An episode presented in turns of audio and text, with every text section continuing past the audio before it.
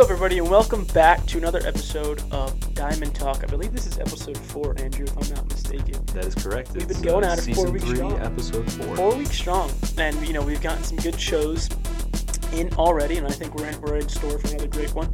It's gonna be a little tricky because this guy has the same name as you. Uh, Yeah. So I don't want the listeners to get confused out there. But uh, today in the studio with us we have Andrew Moore, director, CEO, president, whatever whatever the case is, at Precision Sports Performance and Physical Therapy in East Hanover Yes. on Route 10. Andrew, welcome to the show. What's going on? Thanks for having me. No problem, no problem. Andrew's been with us um, for quite some time now. He's been with us for about I want to say two months, maybe if that's if that's accurate. He's been working our um, programs here, doing a couple strength and agility classes, conditioning classes here in the back room with some of our younger athletes, and it seems to be going very well. Um, how, how you liking it so far? So far, so good. Yeah. Kind of good group of athletes. Kind of good start to kind of something to build on for the future. Right, well well determined kids, determined kids to get it done. Yeah, yeah. I mean, that's the type of kids you usually see in this type of environment. They're usually pretty motivated. Um, they kind of they kind of get what it takes to uh, be successful. We've been something trying to we've been trying to push that on We're doing something more. Yeah. That's yeah. good. No, so- Believe it or not, we haven't had to filter the class for you, so that's good to hear too.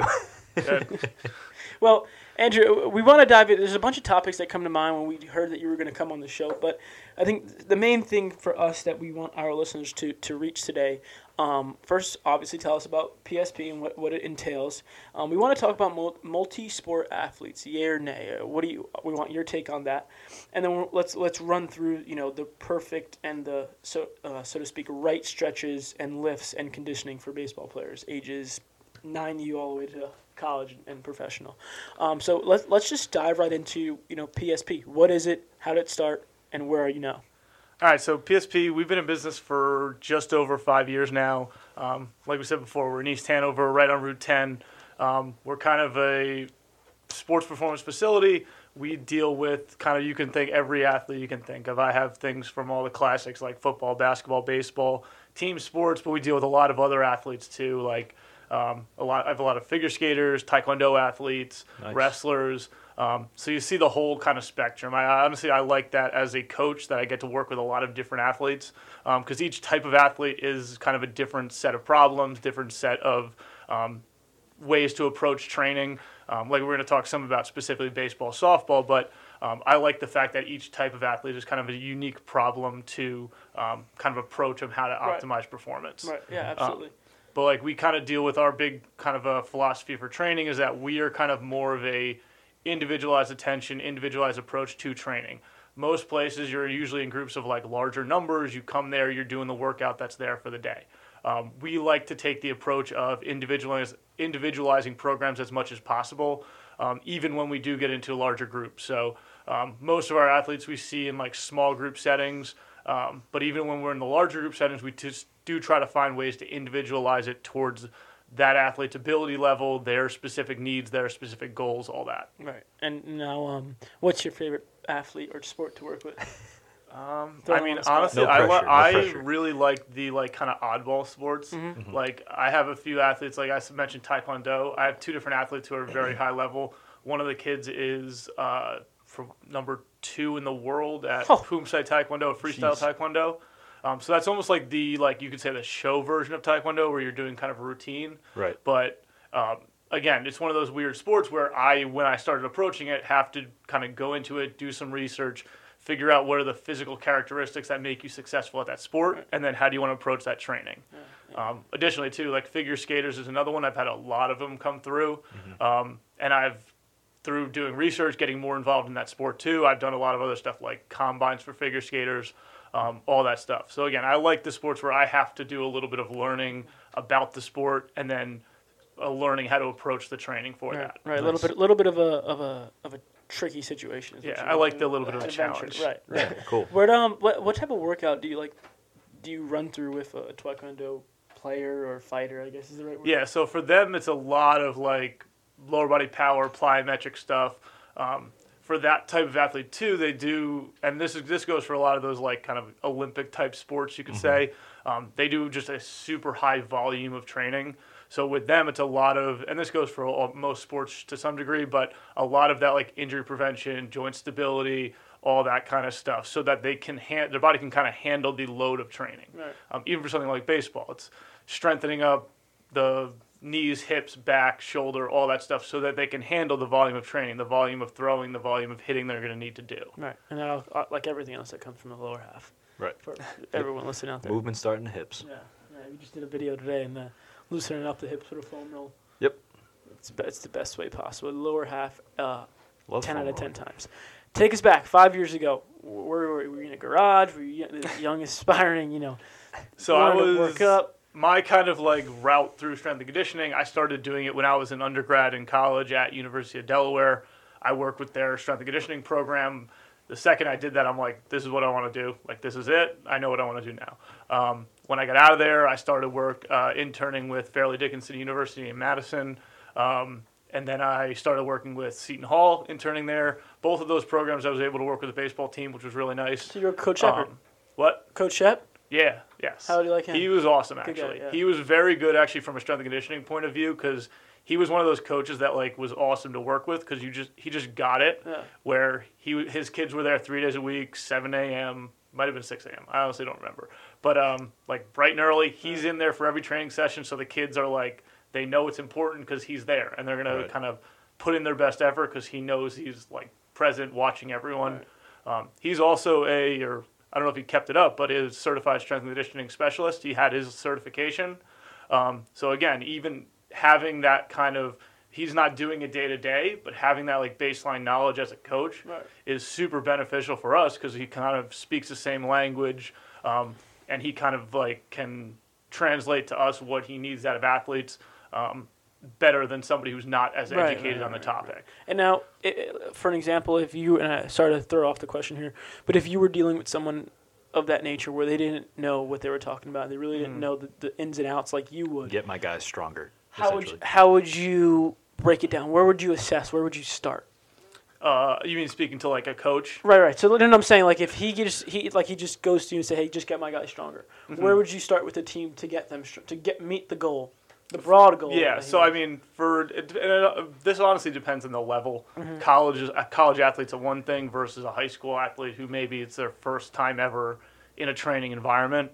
Um, but you always kind of want to start with kind of general movement quality. Make sure all the athletes can move efficiently through kind of basic movements, kind of squatting, lunging, pressing, all those basic movements. Uh, can they run? Can they change direction? Um, all those things. How do they control their body? What's their coordination like? Um, building up that kind of athletic base is always important, and then you can move on to more sport specific things as you go. Right. Yeah, that's. I think that's that's like you said. That's one thing that sort of gets mishandled when it when it when it um, becomes a coach and a coach tries to do him himself because he thinks he knows or he thinks he studied, which is fine. Like there's nothing. I'm not trying to knock anybody, but you know, you do this nine to five every day. Like you've Mhm. seen different ways. You've seen people move differently. You know, everyone moves differently. Like you give someone a program. Player A, player B, player C may be able to do that, but D, E, F may need something else, right? So there's Mhm. different things um, I think that coaches need to tap into when it comes to certain weights and, and, Right. and conditioning. And it's it's kind of the way I try to start my Mm-hmm. lessons, especially with new guys, is see what they can actually do. You know, you have to evaluate Mm-hmm. that first, and and the big priority for me with the younger guys, especially, is just learn how to move your body, man. Right. You know, you gotta you gotta get those basics down. Um, don't try to do too much when you can't, and and take it one step at a time. right. I mean, one of the big things we hammer too is that like it, it's almost to a certain degree, especially with a less experienced, less uh, younger athlete. Um, the what they're doing, like their specifics of the program, sometimes is a little bit less important, and it's more important just getting the coaching and the feedback that they actually need. Right. So like I with younger athletes, it's we always err on the age of or on the side of keep things as simple as possible and just like coach them up as much as possible, giving them the most feedback we can get, um, get them to kind of move as best as possible, even if they're not doing anything too fancy. Um, once they kind of get that, you can always just build on that. So it's always like start something simple, build on it from there. Yeah, my favorite is always trying to teach the younger kids how to squat. Yeah. Or do a hip hinge or something like that. Yeah. Where they're just like, I but I can just go down to the floor. Yeah. But you can't. We had my like one of my athletes that I've worked with previously. Um, he was actually a wrestler. Um, was at the time one of my favorite athletes to work with. Um, But um, at a younger age, we kind of started with him in like middle school, and he was kind of a total spaz. Could barely sit still for two seconds. Was always running around the room.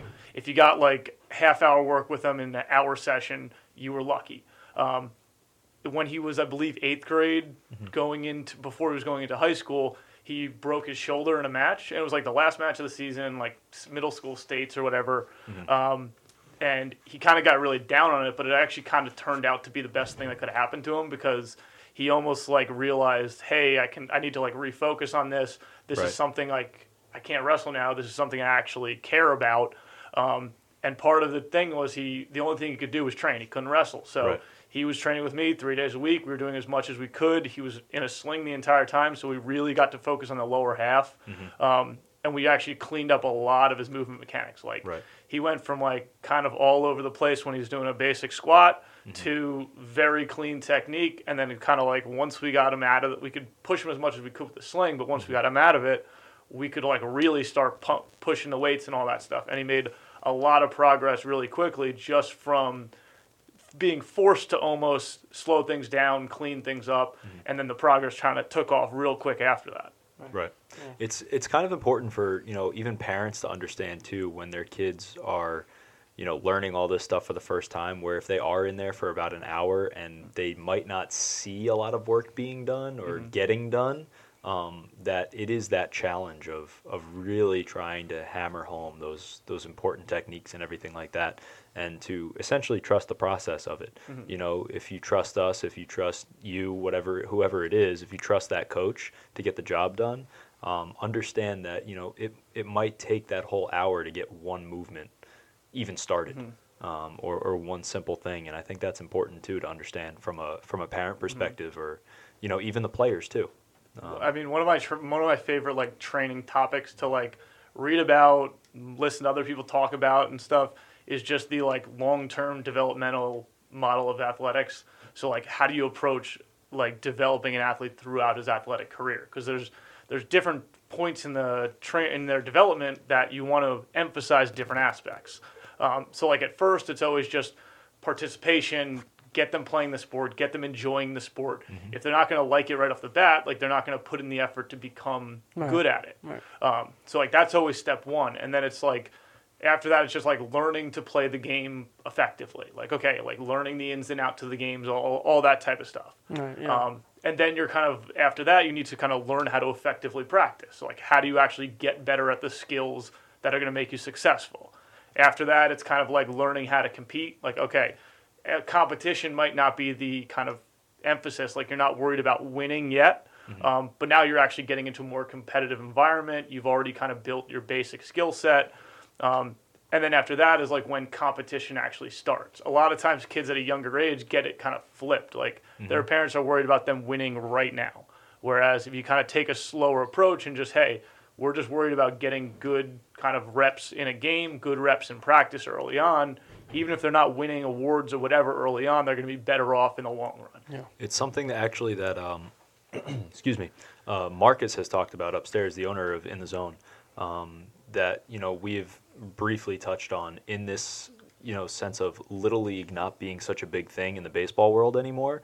Uh, everybody's pushing travel programs and club teams and everything like that. And now, I mean, we are a club team, so we do obviously want to push our own program. Um, I think in the but- sense of though, like numbers are definitely down for Little League baseball, and that's just across the world. Mm-hmm. The only thing keeping it together, and this is the god honest truth, is the Little League World Series that happens in August every year. probably Because you're probably right. it's yeah. it's a little league it's a little league baseball event. So Mhm. if you play Cal Ripken and Babe Ruth, you're not you technically can't play. right. But, Um, and you also have to go through a rec season with your little league. So I think having that too is definitely helping, still helping the little leagues. Right, and and from the the viewpoint of little league being that basis where you first get that introduction into the sport of you know let's go out, let's have fun, let's play baseball. Right. Um, that's the fun side of it, and then progressing from there. Um, and and you know a lot of kids aren't seeing that as much anymore, and they are kind of going straight to that club program, which is why we tell a lot of people like you know if you don't have club experience yet, um, or if you don't have any baseball experience yet, I should say, at nine years old, maybe don't go right to a club team. Right. Maybe try to play some rec ball first. Um, It's like when like when li- little weightlifters go to the little gym at two years old Yeah, Yeah. yeah. with their moms. I'm like, go go run around. First. go go run around Yeah. in the parking lot. Go run to a around. track. Go pl- go play some games. Go do something Yeah. fun. You can always get to that eventually. Find Yeah. your feet. Um, Find your feet. So, you're now working with the Seton Hall baseball team or Seton Hall Athletics. what comes next? Uh, so after that, I started working at another private facility um, that was in uh, Madison, New Jersey. I was only there for about a year. No free um, shout outs, so don't shout them out. Yeah, I, I honestly don't even think they exist anymore, um, or they moved around, or they were all over the place. But um, we were there for a year. I, the person who I was working for at the time there was the actual the one who brought me over and started Precision Sports Performance when I was there. Um, she has since left, but um, which is left room for me to kind of take over. Right. Um, but so what was I gonna say? The, we were there for about a year. Um, part of the reason why we started PSP was that we wanted to be able to take more of a kind of like athlete centered approach. The, la- the previous place we were at had a lot of limitations, like space limitations, um, just to kind of like we w- we didn't have the time, facility, resources, whatever, to be able to do the things we wanted to do with our athletes. Like we, we felt like we were kind of limiting training there. Um, we didn't kind of, and it was kind of like get them in, get them out, rather than like kind of taking the time, giving them more of attention. So that was a big thing that we wanted to do with our when we opened PSP. Like it was one of those things where like, okay, we're gonna take a shot. We want to be able to do this right, not not just based off of like whether the business model works or not. Right. Like training comes first. We'll try to make the business side of it work after that. Based, uh, but the like the foundation of the training doesn't doesn't change. Um, so again, that's we came out. We started PSP about five years ago. Um, uh, what's it called? And I mean, we kind of been running since. I mean, with the only real hiccup of COVID happening, where we were shut down, we were open, we were outdoors only, we were back indoors with limited stuff. Right now, we're kind of back to rolling um, and just trying to build back to where we were pre-COVID. Right. Um, yeah. A, a lot of how was it during? COVID? I know a lot of gyms and they did a lot of stuff outside because they had the space. Like I told you, when I was at Lifetime, they, were- they m- m- pretty much moved everything outside Yeah. because they could. But somewhere like a PSP, like were, did you, were you doing more group stuff? Were you doing more class? Yeah, I mean, so like COVID had like a, different like sections to it, at least in my mind. We had the first wave where it was like we were completely shut down. So that was like nobody was coming in. We did some virtual stuff. We did some virtual one-on-ones. We were putting out like periodic workouts. We did some like online platform stuff for teams where they had workouts. They submitted workouts online to their coaches. Oh, Um, nice. Sort of it was just what we have here. yeah, Yeah. it was like a little bit of everything we were doing at that time. Um, then we got the okay to open outdoors. Um, our outdoor space was kind of all right. It was kind of like parking lot space, not great, but we were able to kind of like move a lot of our stuff outside. We basically had most of the stuff stored right there, so they could go grab stuff when they needed it. Um, then we were like able to do partial indoor stuff. I think we were like allowed to have a certain amount of people inside. at a Twenty five time. percent, right? Yeah. Yeah, which again for us was fortunate because we have a very large facility. We usually deal with smaller numbers, so 25% is like more than we usually have at any given time. So once we got that okay, we were basically back to like our full capacity. Essentially normal. Yeah, because again, we have the luxury of a lot of space. We're not like usually packing the house on it either. Um, yeah, so after that, and then it was just a process of slowly getting people back in. Um, a lot of people were again, it was weird times. People were hesitant to come back in. Um, understandable, of Most course. people once they kind of like got back in, they're like, okay, it's it's a big space. There's a lot of people. We're we're being smart about keeping people spread out and all that stuff. Um, most people came back and they're like, all right, we're good. Yeah. And it took a little while, but before the mask even came off at a gym. Yeah. You know, Yeah, was, know. for a long time, I remember, almost a year and a half, I remember working out with a mask. I always say the joke was like when we first had people inside working out the mask, they're always like, "Oh, I'm so tired. Like the mask Yeah, is yeah, killing me." I'm like, I don't think it's the mask. I think it's just because you haven't been doing anything Right. for five or six months. Right. Like, and you probably got sick. couch. you probably got sick and you got a little winded. um, so, so tell us the importance of now adding physical therapy to the PSP name. How, how does that, uh, you know, had an impact on the yeah. I mean, so when we opened, it was always the model of we are going to have physical therapy paired with training. Mm-hmm. Um, they kind of go hand in hand. Uh, we previously had like an outside company uh, running the physical therapy. We had a good relationship with them.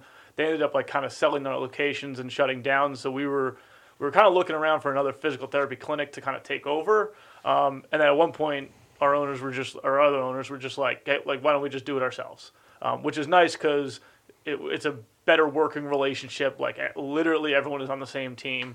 um, we have a good relationship between the two with our athletes. Um, one of the ways we approach the the kind of split between the two. Um, when we have our athletes come in for the first time, one of the things they do is an athletic evaluation with us. So that's all your fun like sports performance testing, vertical jump, broad jump, um, pro agility, 10 yard sprint, um, all that stuff. So we can get that gives us a good idea of where the athlete's at so that when we do start training, we know what's going to be appropriate for them, what, what they can handle. Right. That's kind of how we build the program from there. Along with that, we also have them do the functional movement screen with our PTs. So that's great to have because the PTs have a different expertise. They're they're much better at picking out stuff that could be potentially risk factors for injuries down the road. Um, the FMS, if you're not familiar with it, works looks at a lot of stuff like mobility, flexibility, coordination, um, balance, a lot of stuff with uh, s- symmetry. Like, are you uh, different with your flexibility right versus left? Is your strength right versus left unbalanced? All that stuff. Um, baseball being one sport that is very heavily unilateral. You throw with one side, you swing with one side repetitively over and over again. Um, that's a sport that's very at risk for having building imbalances. Again, flexibility, strength, coordination, all that stuff. And it's one of the things you always want to try to manage with your training um, so that you don't overdevelop one side, which is going to kind of throw you off balance. Right. Yeah, so that's that's fucking that's great. Um, yeah, I mean the the balance thing has always been something that I struggled with a little bit as an athlete myself.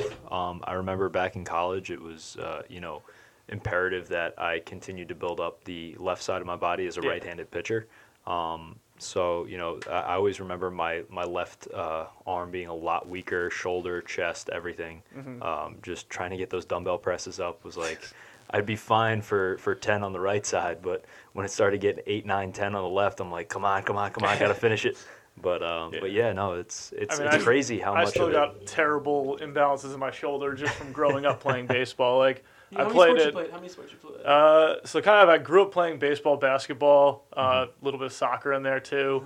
Um, high school, I played basketball, football. Only one year of baseball because it kind of like, for me, it kind of like I was a good athlete. I wasn't doing the like um, all year round baseball stuff too much, and it kind of like skill level progressed past me. So that kind of fell by the wayside, Right. but. It had enough of an impact to mess up my shoulders flexibility. now, but like with that balance side too, like when I was playing football, this is kind of like an aside, but when I was playing football, I was also like a kicker for football. Uh-huh. I went to a couple clinics for here and there too for it, and like one of the best pieces of advice I got was one of the coaches there is like, whenever you're done practice, always go take at least ten to fifteen kicks with your left foot, even if they're terrible, even if you're just going through the motions, like do it do on a regular basis because you do so many with the right side, you're going to overdevelop it even if you're never ever going to do it with your left side, just going through the motions and doing it is going to help kind of balance you out a little bit. You know they say the kicker is the most fit person on the football field. Uh, I feel like that's 50 50. What you, what's your what's your take on Sometimes I've seen kickers that are in great shape, and I've seen kickers that are not. Yeah, but they like in most cases like yeah. the old, like Zer, like a Zuerlein and a Mason Crosby, but like a, the new young kickers are the most fit. Well, they- well that's the Athletes the thing too. Like they are seeing it as like a, it's a very specific skill set. Right. So and they don't have to put a lot of time into other things, so that they can very focus their training towards one Right. thing. Right. Right. Um, so again, they get really good at that. They don't have to put in as much time at multiple different skills, which other positions do, um, so that they can devote more time, whether it's in the weight room, on the field. Um, one of the things about kickers in general, and like this kind of goes towards like pitch count in baseball as well. Um, kickers almost have a kick kick count as well. Really? Like, they can only do so many.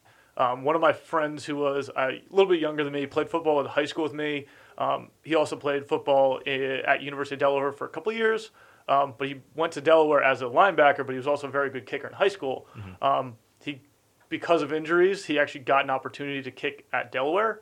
Um, he never actually kicked in a game, but he at one point both their kickers were injured. Um, he went to kick for the coach, and the coach, not knowing how to approach it, had him kick like 30, 40 kicks or something like right in a row. Just all Oh. kickoffs, kicking them as deep as he can. Um, and he was like kind of never the same after that. It was just Wow. like he overdid it. Same thing as like throwing 200 pitches in a game. Mm-hmm. Um, you got to kind of manage that workload, otherwise it's going to wear out. So Right.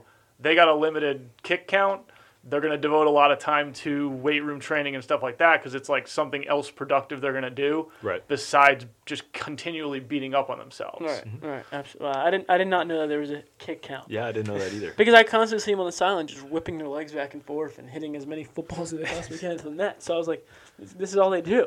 I didn't know there was. Yeah, it was, Yeah, I mean it's one of those things too. Like you take it, like they'll take a kick, they'll take five minutes Right. break in between. Um, they're not just lining up and firing them. If they do, they're done in a half hour. right, Right. right. Um, because the thing, you're going full force on it mm-hmm. most like every single time. You only can do that so many times. Yeah, right. Right. And yeah, like you said, the reason I asked you what you know how many sports you played in high or back in the day, I don't know if you played high mm-hmm. school or however far you played, but it leads me to my next question. And you've seen tons of athletes. You they, they ran through PSP and they ran out. And I, you know, one thing I love about PSP, if you when you first walk in, you know this, there's just all those pictures of all the pretty much all the athletes, the college they play, and there's just different sports: football, basketball, baseball, volleyball, Yep. any, there's everything. Figure That's- skating. that's like the be- that's that's the best decoration you can ever have at a, at a facility like yours. But no, um, multi-sport athletes, yay or nay? I've seen and I've even been a part of a, a program where the coach is like, yeah, if you play another sport, you're not going to play baseball. And Don't come out because you're not going to make the team, type of thing. Yeah, I mean, a multi-sport athlete is the kind of like best athlete you can have. I mean, the the kind of thought process of like if you play another sport, like I don't want you, I want you devoting all your time to it. Um, is kind of a it's weird because it used to be like way back where everyone wants multi-sport athletes. Then there was this kind of trend of like I want specialized athletes. Um, we're getting thankfully getting back to where coaches do want you playing multiple sports. Um, more and more coaches are kind of getting educated on it because again like the the wear and tear on your body from doing the same movements over and over and over again. Um, especially again something like baseball. If you're a pitcher you do one basically one movement with some variation in it um, based on like pitches you're throwing and all that you're going to wear out those movement patterns very quickly So, you, do you, what sport you think goes hand in hand with baseball? Uh, I always tell people like having something that's like the opposite of that sport you play Fast is, going, is very pace, yeah, yeah. like it- take something like even like soccer Right. a lot of move like lateral movement you're Mm-hmm. constantly moving versus like one play stop one play stop um, because I always say it builds resiliency like doing the movements that are not specific to your sport um, builds a more resilient athlete. They're more able to cope with uh, kind of deviation in what they do. If you pitch and all you do is pitch, you're really good at that one specific movement. If anything goes wrong, uh, I mean, just say you like have to make a weird play to get a field to ground ball or something, you're more likely to injure yourself, move weird, twist something, just fall down and be unathletic. Yeah, and Jeremy, as you know, baseball is the king of that happening. It's, it's always the ball finds whoever's not ready. It Yeah. it always happens where you have to do something you've probably never done before on the you want to mess with a pitcher, bunt it right at him. Yep, pretty much. Get him out of his rhythm. Yeah, And he was a pitcher, so I don't want to come out here and say pitchers aren't athletes. But Oh come on now, we're the best. I always say though, for for pitchers, the one thing they do is that pitchers like the only or the main position in uh, besides catchers that need like it significant endurance training because like beside a pitcher, the fielders, it's like they got one play, they got a lot of time between one play, they got a lot of time between. There- Pitchers have to be on the mound for an extended period of time for the entire game. Yes, they get a couple days in between, but they're the ones that like where endurance and building up the like endurance in your lower half is the most important aside It's- from catchers. One of the actually going along with that, um, obviously, you know, you see pitchers doing a lot of running all the time Mm-hmm. and stuff like that. But I've noticed that in the league now, in the MLB, you see a lot more big pitchers, Mm-hmm. like guys that are built, um, like uh, Aroldis Chapman for one. Huh? Aroldis Chapman. Aroldis Chapman Yeah. ha looks like an absolute tank now. Yeah, Yeah. absolutely. You know, there's, there's a Um, lot of big guys. Michael I mean, Lorenzen. I always Michael say, like, Lorenzen has been a has been a big one now. That's baseball is one of the biggest selling points for just strength and conditioning in general Mm-hmm. because and unfortunately because of the like doping problems they've had previously Mm-hmm. if it didn't work if it didn't help why would they do it Right. and i'm like so getting stronger makes you better you can just take the approach of training rather than doping or something like that. Like Right. Mm-hmm. it's, it's almost the biggest advertisement for training works. It's going to make you a better hitter, better pitcher, whatever Right. it is. not because you can see the ball better or whatever that Yeah. may be, but you know you have to have that resilience. Yeah, there's. Um, I mean, it's not going to be the one thing. I was tell Oh, people yeah, with no, like of training and strength and conditioning, it's like this is going to be like one section of what makes you a better athlete. I There's almost the like skill, to think there's of the it, talent, there's all that. And Right. the thing I love the most about baseball, I mean, you see in football a little bit, and, you know, but I love how you can have different sized Yeah. baseball players. Mm-hmm. Yeah. You know, we get, you could have you could be five five and hit an absolute bomb, or you could be Mhm. you know six eight and not be like that's what I love Yeah. about that's what I love about the, the nicheness of the sport and how Mhm. niche it is and to that aspect. And we see it here and here with football and, and running backs and wide Right. receivers and stuff like that. But but baseball to me is the true one of the only sports where you can have someone who's five five and still hit three hundred. right. But, you know, 30 Mhm. home runs and someone who's six eight and do the same exact thing. Yeah. Why do you think this? Like, is, it- is it that's just endurance, or you, you see the ball like? That's just freak. I think it's always there's a, there's like that mix between physical capability and skill. So like if you're not as physically gifted and you're a little bit more skilled, like your Mm-hmm. your swing is just much cleaner and Right. much faster, um, you make up for a little bit of physical strength or power Right, differences. Right. Whereas you might not be as talented of a hitter, but if you're just big, strong, powerful, you don't need to hit it perfectly to hit it out. Is Right. there such thing as too big in baseball?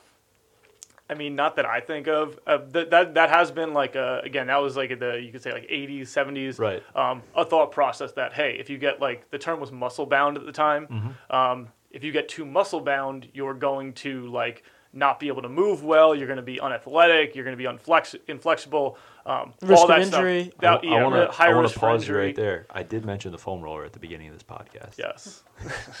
Was foam roller even invented in 1980?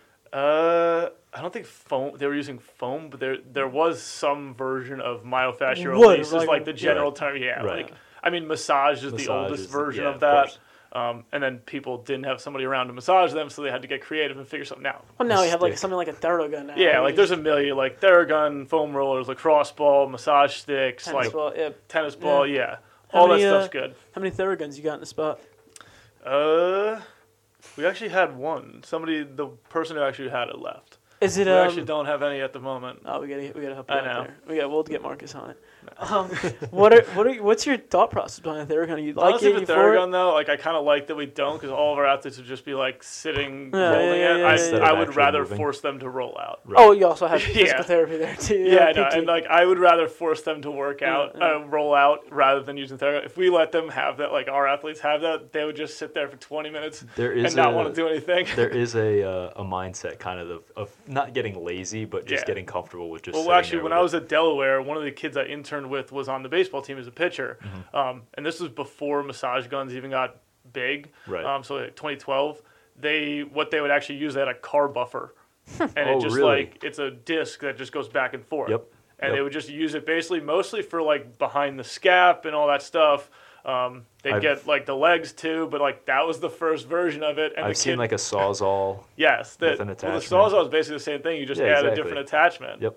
No, but the kid like would use it all the time when he was at the in the weight room, and Mm-hmm. he actually got one of them one for himself for road trips. Right. He's like, "Yeah, I love this thing. It's great for my scaps. I feel I feel great. My shoulder feels good after I use it." Yep. We, we know we know you got a session here in a little bit, but real quick, if you can, give us your three. Give me give me one stretch, one lift, and one conditioning um, workout that would be best for baseball players. Uh, so stretch like my for stretches, I'm always like before you do before you do anything for baseball, after you do it. Um, one of the biggest ones you get is like tightness in the pecs. Um, part of that comes from poor posture just throughout the day, especially if you're dealing with school age kids. Um, they're at a desk throughout most of the day.